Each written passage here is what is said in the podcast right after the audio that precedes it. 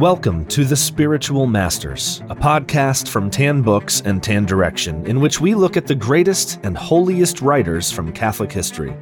Join us as we explore the life and times in which they lived, an overview and study of their greatest works, and how we as Catholics can look to these masters as models for our own holiness on our journey to heaven. Welcome back, Tan fans. Uh, and Father Robert Nixon, thank you for being here again. Thank you, Conor. It's an honor and privilege to be speaking to you today. Our uh, we continue in our in our short mini series on the spiritual master of Saint Anselm of Canterbury. And last episode we had really an amazing overview of his of his life, his biography, his works, how he's a great theologian, but more importantly, a great spiritual master and a devotional writer. And his theology and devotion merge together harmoniously as they all should, and as really is is the tradition with doctors of the church. They're not just great thinkers, but they're they're holy people who see that the point of the mind is to help us raise it towards God and to change our daily lives. So we're going to jump in today on one of my favorite works that we now publish with you, The Passion of Christ through the eyes of Mary. And so we're going to dive deep into this. But if you could all uh, begin, as we always do, with a prayer uh, seeking the intercession of St. Anselm. Heavenly Father, you have given us your Son's passion as the supreme manifestation of your love and mercy. You have given us the Blessed Virgin Mary as the model of all grace, of every virtue, of all human perfection. We ask that through the intercession of Saint Anselm, we may contemplate this wondrous passion through the eyes of Mary we ask that you be with us in all our thoughts and words today. Through Christ our Lord. Amen. Amen. Thank you, Father. Now, this this book, you know, I, I get the manuscripts early on. And by the way, it's beautifully designed. I'm very proud of that. But I get these manuscripts and I start flipping through it, and I'm always there's always a surprise in there. There's always a surprise, and and it's um, one of the surprises in this volume is that it's actually, I guess, three different works put together. So we have something definitely from St. Anselm. Yep. And then something potentially from Bernard of Clairvaux. And then we have something called Our Lady's Lament. So why don't you just walk us through the structure of the book and where these yeah. different works come from? So so these three works are all works from the uh, from the middle or late medieval period. They're all contemplating the passion of our Lord Jesus Christ through the perspective of Mary. And this was something which um, which became a practice about this time, about the time at which Saint Anselm and Saint Bernard lived. During that stage, there was a, an increased attention on the human sufferings of Christ. Not that it had been something which which had been forgotten, but I guess had been emphasized a little bit less in the past when there was um, more emphasis on portraying Christ purely as as a heroic or triumphant figure. Um, so various things caused people's hearts to be touched by this reawakened sense of Christ's human suffering and the great mystery of the incarnation. And of course, the Blessed Virgin Mary is such an important figure, both as one who shared closely in the passion of Christ, in his pain, in his agony, and one who participated by her consent, by her maternity in the uh, in the saving mystery of the incarnation. So this work compiles three work, uh, three three pieces. The first of which is written by Saint Anselm of Canterbury. It takes the form of a dialogue between Saint Anselm and the Blessed Virgin Mary. And in this dialogue, he asks her about the Passion of Christ and her experiences and her witnessing of it, and she relates to him. Um, the second work, uh, attributed to Saint Bernard, but Scholars are not really sure if he actually wrote it or not. Um, it begins as a dialogue between St. Bernard and the Blessed Virgin Mary, and then continues as a narrative. Which doesn't really bother me. I mean, whether it's actually him or not, mm-hmm. would you say that with your experience with his certain works that it's in keeping? well, it's very style? much in keeping with his his uh, style, his spirituality, his focus upon the humanity of Christ.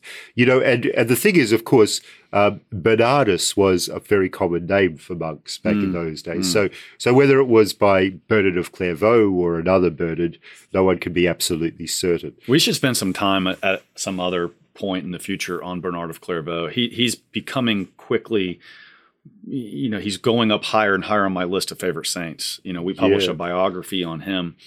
And I think it's safe to say we're not here to talk about him, but I'll just mention this in passing because I think it's awesome.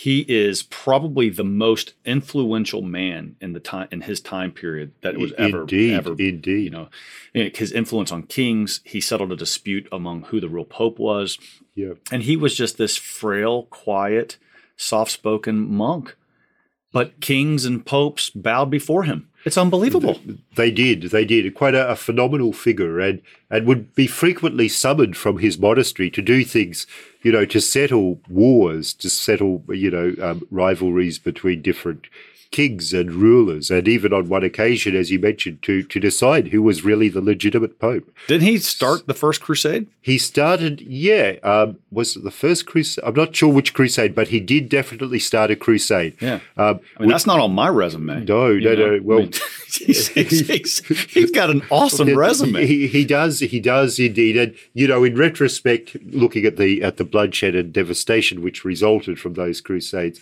um, some people would say was it the right thing, but he certainly did you it. live and learn. He did it um, with the spirit of that it was the, the right thing to do for Yeah. the Christian faith at the time. Yeah. Yeah. So a wonderful saint, and of course, very important within the history of the Benedictine order. Yeah. So um, he lived, he was one of the earliest Cistercian monks. And the Cistercians are uh, kind of Benedictine.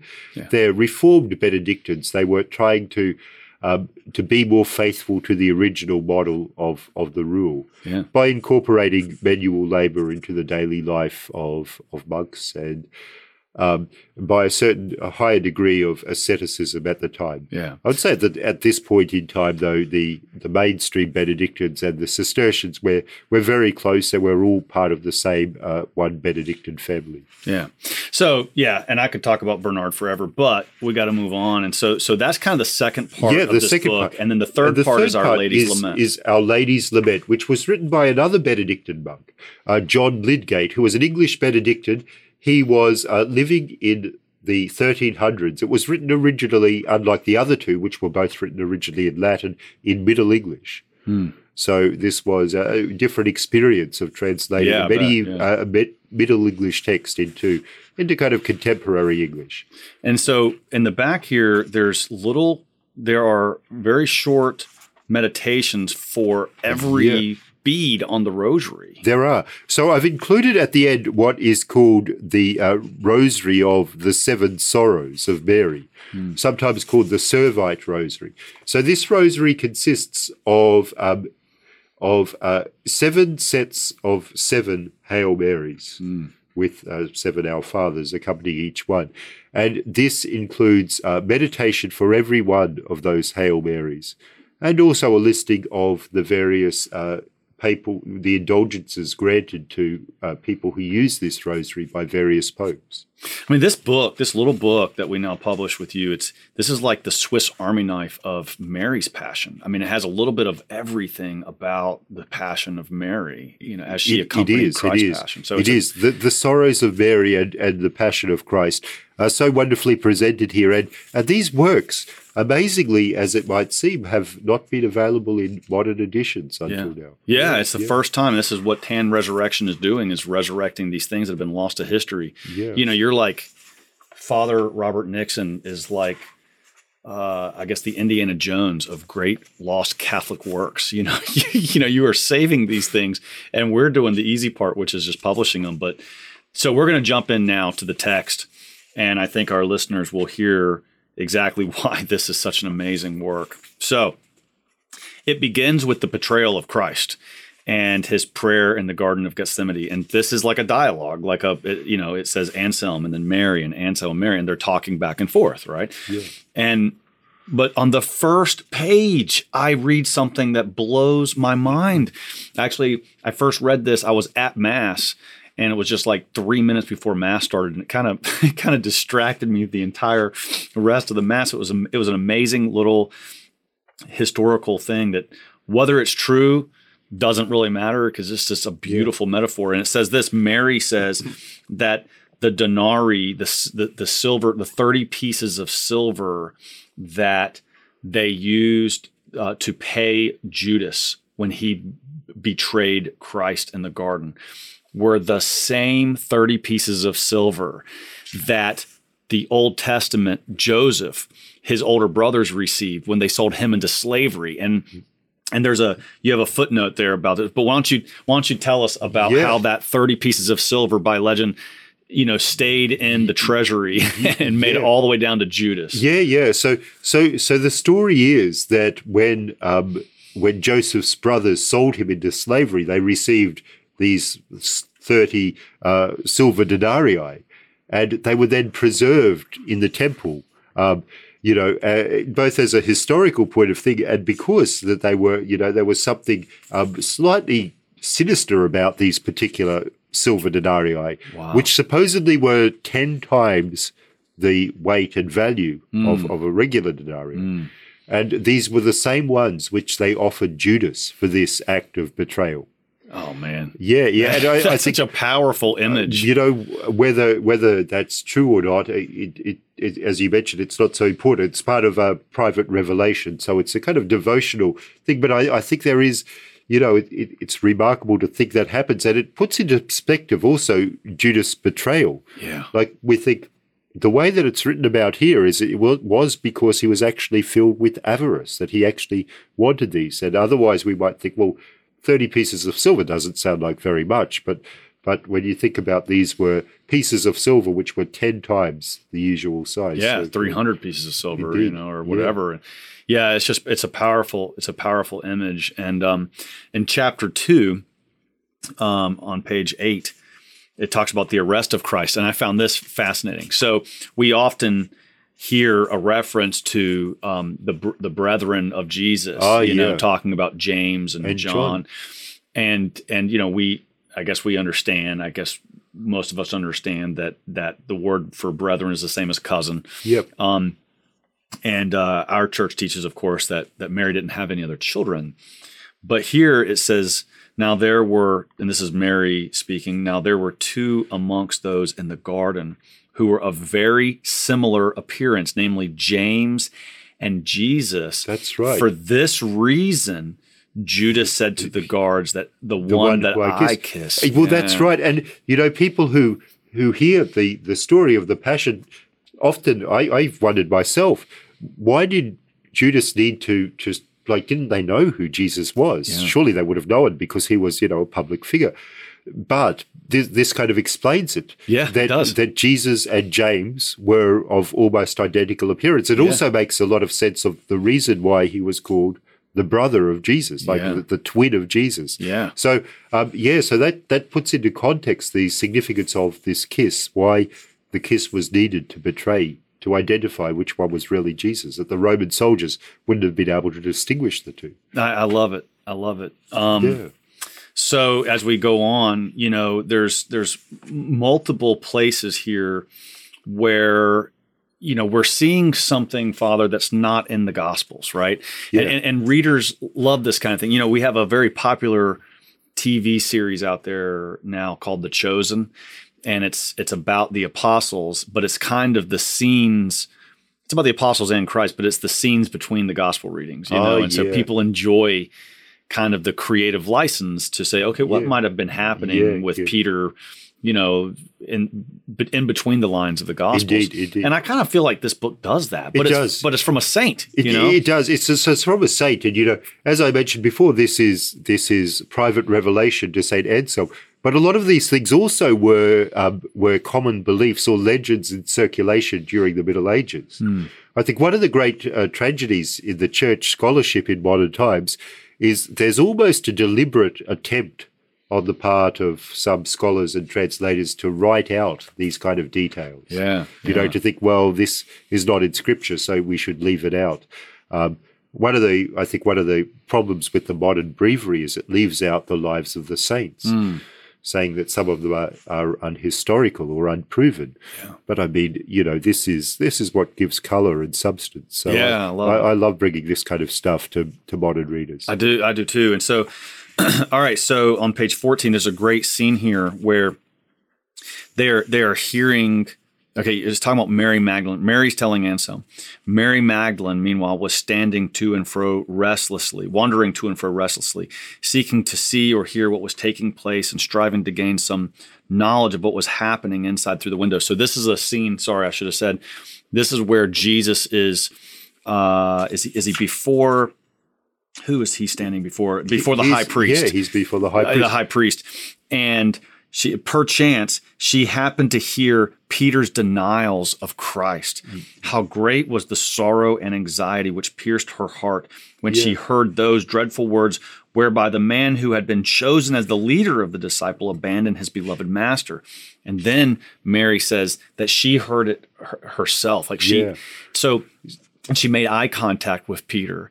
And you have this this this scene where Peter, who was chosen to lead these these the all the apostles, these women heard his denial. They did. and then he just They, runs. they did, they did. So you know, often um, one one of the things which I often wondered about until I translated this is what were what was Mary doing while Jesus was being questioned? Yeah, yeah. And and the other disciples and Mary Magdalene, and um, it seems that they were all in close proximity. They were all, you know, trying to to hear and see what was going on. And of course they did, because how else would we know? Yeah, yeah. what happened, what Right. transpired. And so it's recorded here in, in, in detail and um, Mary Magdalene's reaction, how she, you know, when she hears these denials, that she announces that she will never deny. Yeah. And, um, and, and similarly with Mary, the mother of Jesus, you know, and, and her great anguish, um, her anxiety, and her, her son is being here interrogated, is in custody, and she's doing her best to hear and see what's going on from the outside. Now tell us, you know, when he runs when Peter runs off, he goes somewhere. Tell us He about does, that. This is does. cool. This is very cool. So, you know, um, we read only in the gospel that he hears the cock crow and then he goes and weeps bitterly. This gives us an extra detail. He goes and conceals himself in this rock and um, remains there until after the resurrection. The name of this rock is uh, Gallicantus, which means in Latin the uh, the crow uh, of a cock, of a rooster. And um, interestingly enough, there is actually this rock, this Gallicantus rock, still in existence. And there's a little monastery there. And I never realized that's what the tradition is, that that was the rock where Peter hid himself after the until after the resurrection. Wow. Yeah. Yeah. that's it's it's that's very cool. It's very cool. Now, the next chapter, Christ is led to Caiaphas, and here Anselm asks Mary an interesting question. In fact, he asks her multiple times through this. He says, Did you have any hope, Mary, that Jesus might be liberated from his plight? you know, he's like, Yeah. Did you think at this point that he might get out of this mess? Yeah, It's a very human, normal question to ask it is. and and she answers a, a couple different times. She definitely did. She was hopeful that uh, Jesus would get out of this, and she says, "For I knew that he was eloquent in speech and extremely intelli- intelligent. I therefore certainly hoped that he could defend himself convincingly against any judge. But when he came before his judge." He stood like a gentle lamb before his slaughter, not opening his mouth. I just, I I think it's a very uh, endearing thing where this mother Yeah. is saying, "My son, not just that he's God, he could snap his finger and solve this, Yep. but he's going to talk his way out of this because he can." Yeah. yeah. But he doesn't, and she has to witness him being that sacrificial lamb, and it must have been registering with her. Oh, he really is the Lamb of God. Yeah, yeah. So of course, you know, Mary uh, understood that that Jesus was destined to suffer for the salvation of the world, but she didn't know the precise occasion when when this was going to happen or how it was going to happen or anything. So of course, she she was still very hopeful that he was going to be liberated. And as you mentioned, um, she knew that he was such a, a powerful, eloquent, intelligent speaker.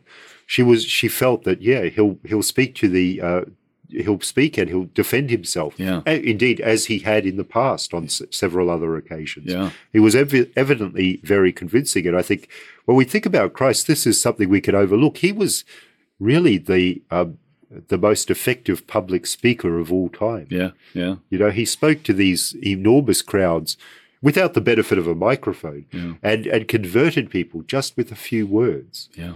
Yeah. He didn't always need the miracles to do it. you No. know? But uh, uh, that's a good segue. The need for miracles to convert people. Um, in chapter six, Jesus is brought before Herod Oh, yes. then returned to Pilate. So I'm on page 23. This is interesting. This is where I love this private revelation stuff and the history and the tradition because we find things I certainly had never thought about, never heard about. And so it says here that Herod implored him to give some display of his marvelous power. So again, this is this is so cool. Um, actually, oh, let me go back.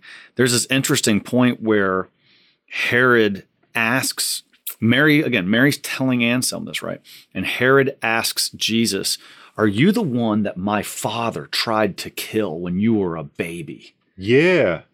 How interesting a question. I mean, it, it makes perfect sense that he would have asked him. Well, that. well, that's right. And and the and the um, story about this prophecy of this king who was to emerge, um, and Herod uh, Senior had uh, had slaughtered the innocents as a result of that. But but certainly the um, the prophecy was still in existence and something which which Herod, the Herod who lived at the time of the Passion, was was aware of. It makes a lot of sense. Yeah, And yeah. so wondering if this if this emerging leader is the one who has been foretold. And we see the attitude of Herod here as one of great curiosity. You know, he really wants to see a miracle to, to see if this this guy who's got such an immense reputation, to see if he's for real, to witness it for for himself. So, in trying to entice Jesus Yeah.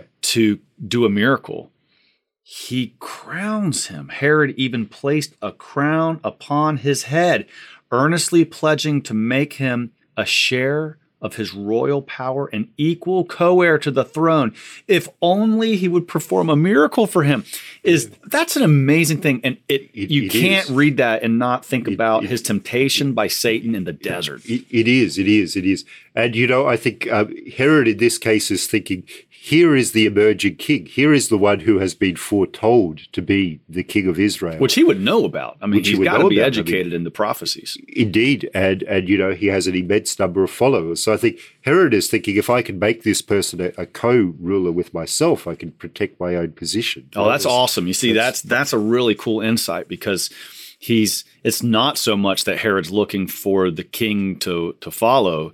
He's probably trying to protect his own Yeah, you yeah. know his own reputation yes. by kind of he wants to use Christ's reputation as to, to protect to- to himself. And this is something which happened on a few occasions in the Roman Empire, where Hmm. where there'd be a rival, and so there would be a appointed co-emperor. yeah. So the idea was to make uh, Jesus a partner in his own rule. and Jesus is just like not having anything to do No, with this. no. He's like, uh, I'm not playing this No, game. that you don't understand it completely. That he's, you know, his his kingdom is not of this world. so it don't work, right? And Herod's pissed off about He this. is.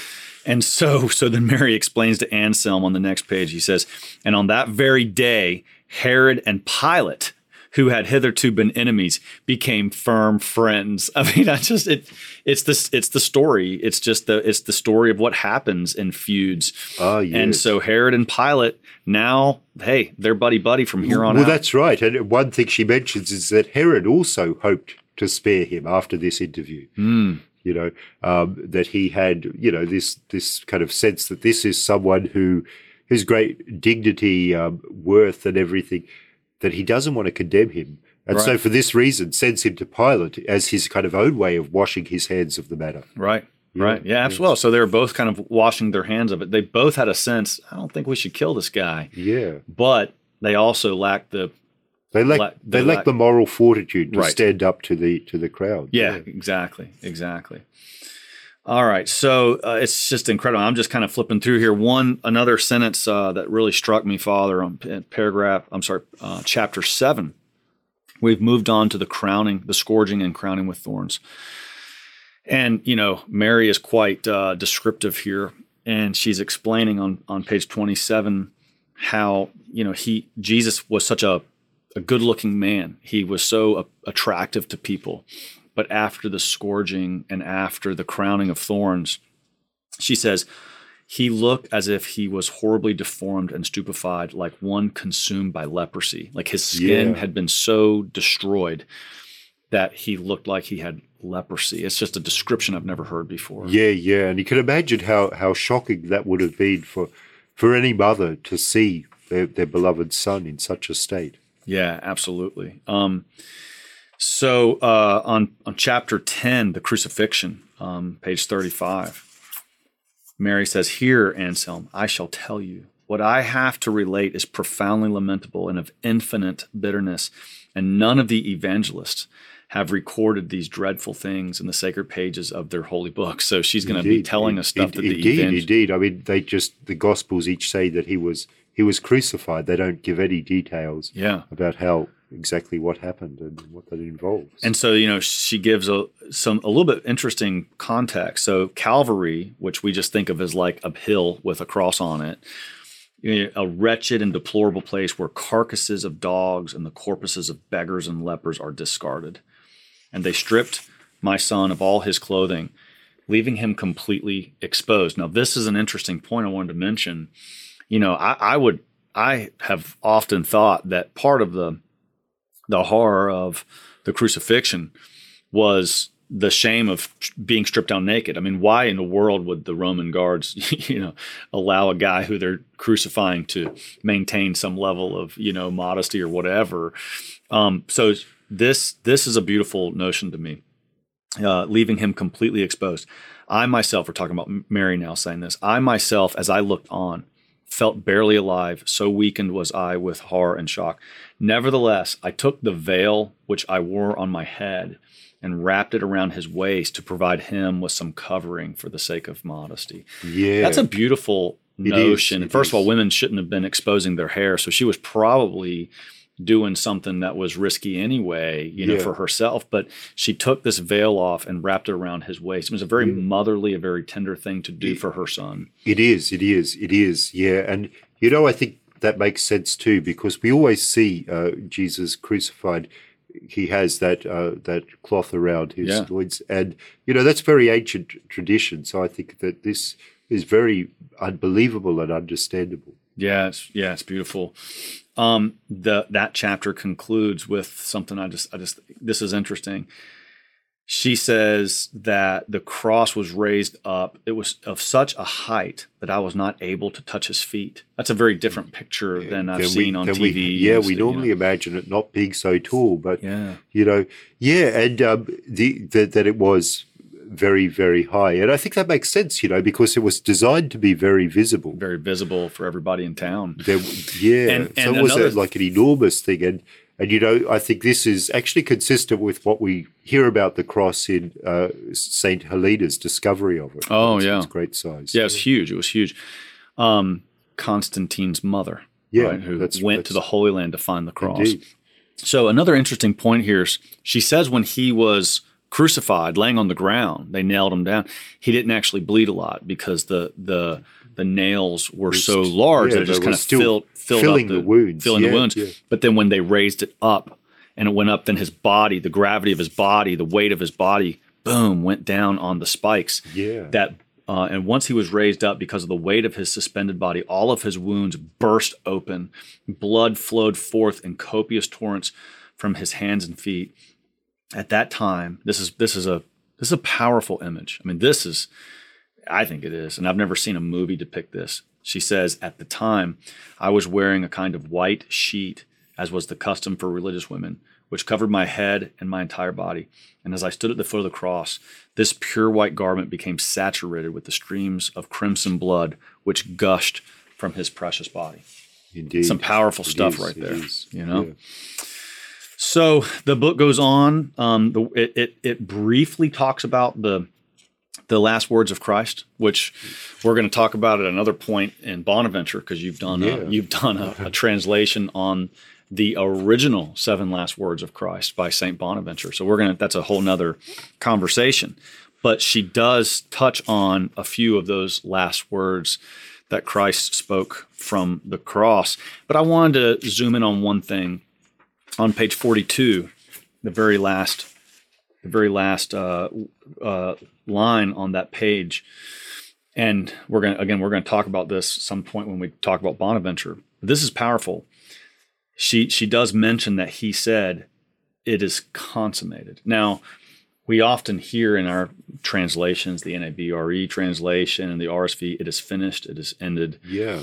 But the Douay Rheims, which is Tan's, you know, translation and our my favorite translation, it is consummated. So I just Oh, thought it was yeah. worth talking about how that particular translation, which is much more literal from the Latin Vulgate, Yep. Yep. then it is finished. And Indeed. finished and consummated are two It- very different It- concepts. It is. It is. So I, you, you use that translation, and so I just thought here just a, a minute or two on what this this means to you. It is Yeah. consummated. So you know, consummated implies the fulfillment of of uh, of this great mission, of this great work.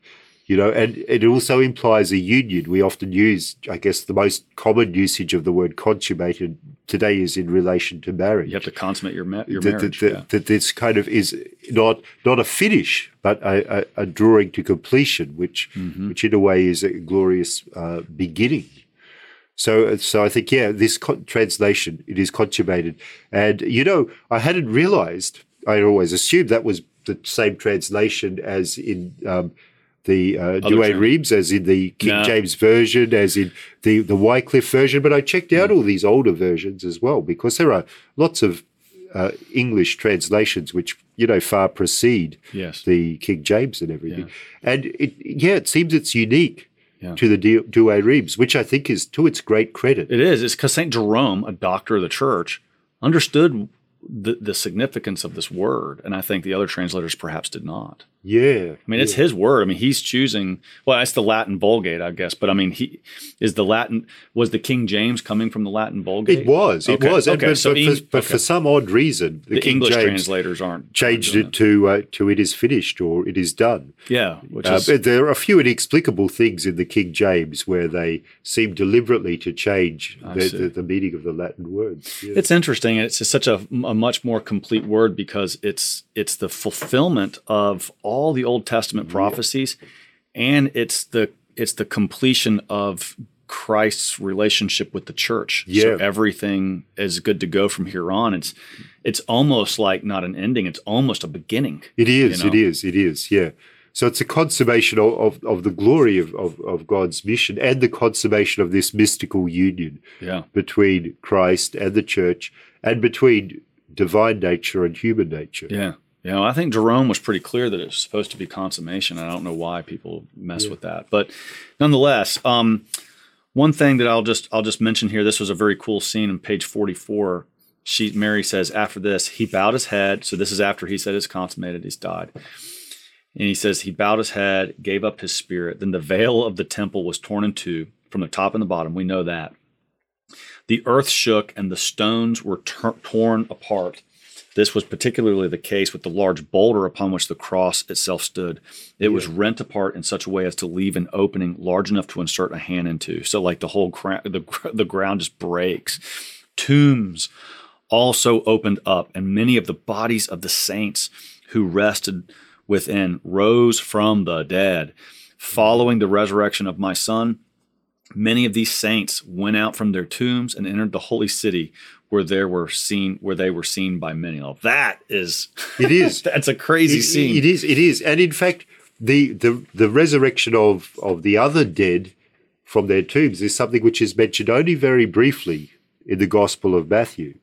You know, but but if you think about it, that's a completely amazing thing Yeah. that, that it must have been really, you know, I, I guess something which anyone who was present at the time must have been overawed by these things which were going on. Not only the eclipse of the sun, these rocks splitting open, tombs opening up. Yeah.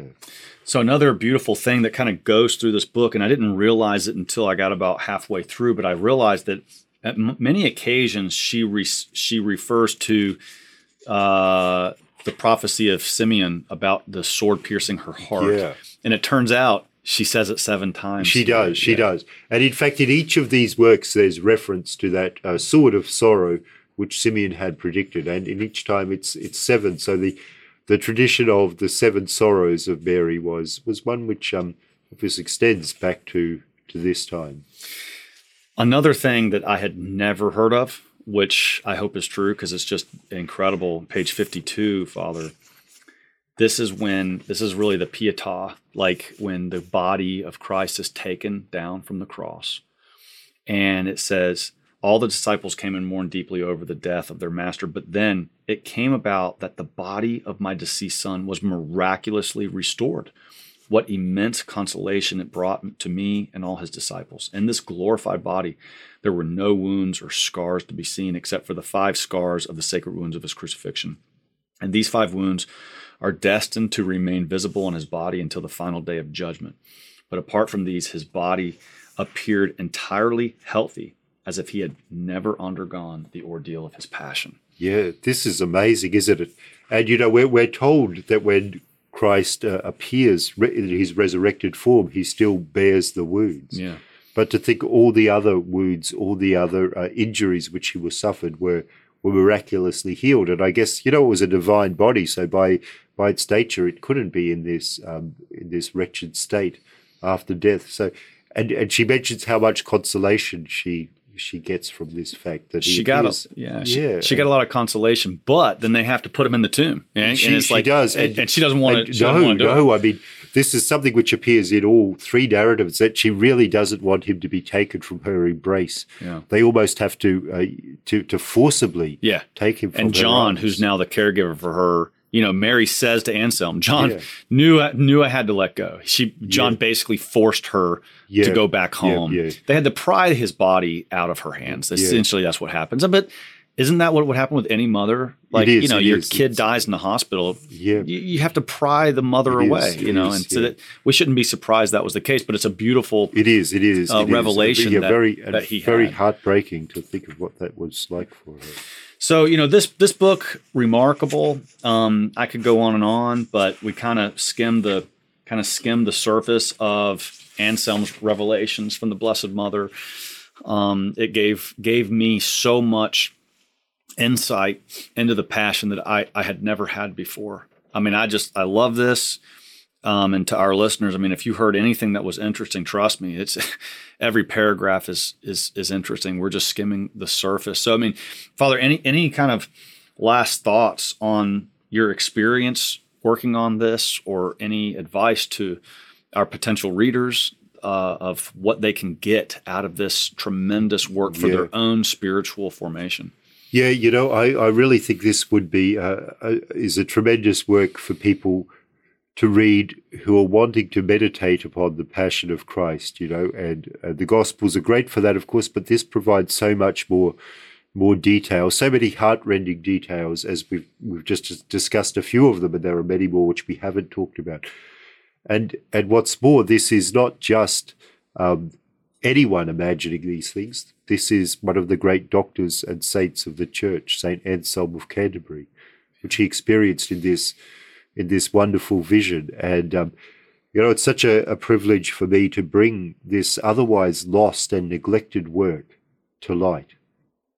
And uh, it's a kind of work where there are references to it in other books. They say, oh, well, there's the, you know, St. Anselm's dialogue, but they, there's none of the actual details. So until now, it's been almost uh, under a cloak of, of oblivion. So, so thanks to uh, Conor, thanks to Tan Books, it's um, it's a privilege to be able to bring this to contemporary readers.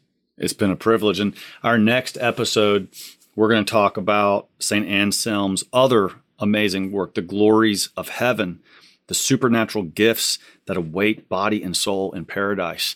And uh, we're going to be talking about what the what our glorified body is able to do in heaven. So I'm really excited about getting to that.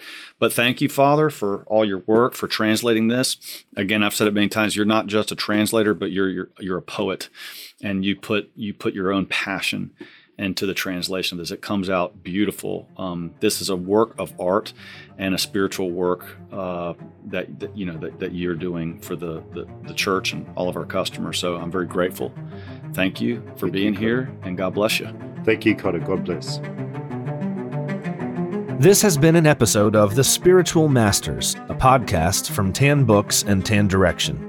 To follow the show, learn about more inspiring holy men and women, and to get special offers exclusive to Spiritual Masters listeners, sign up at spiritualmasterspodcast.com. And thanks for listening.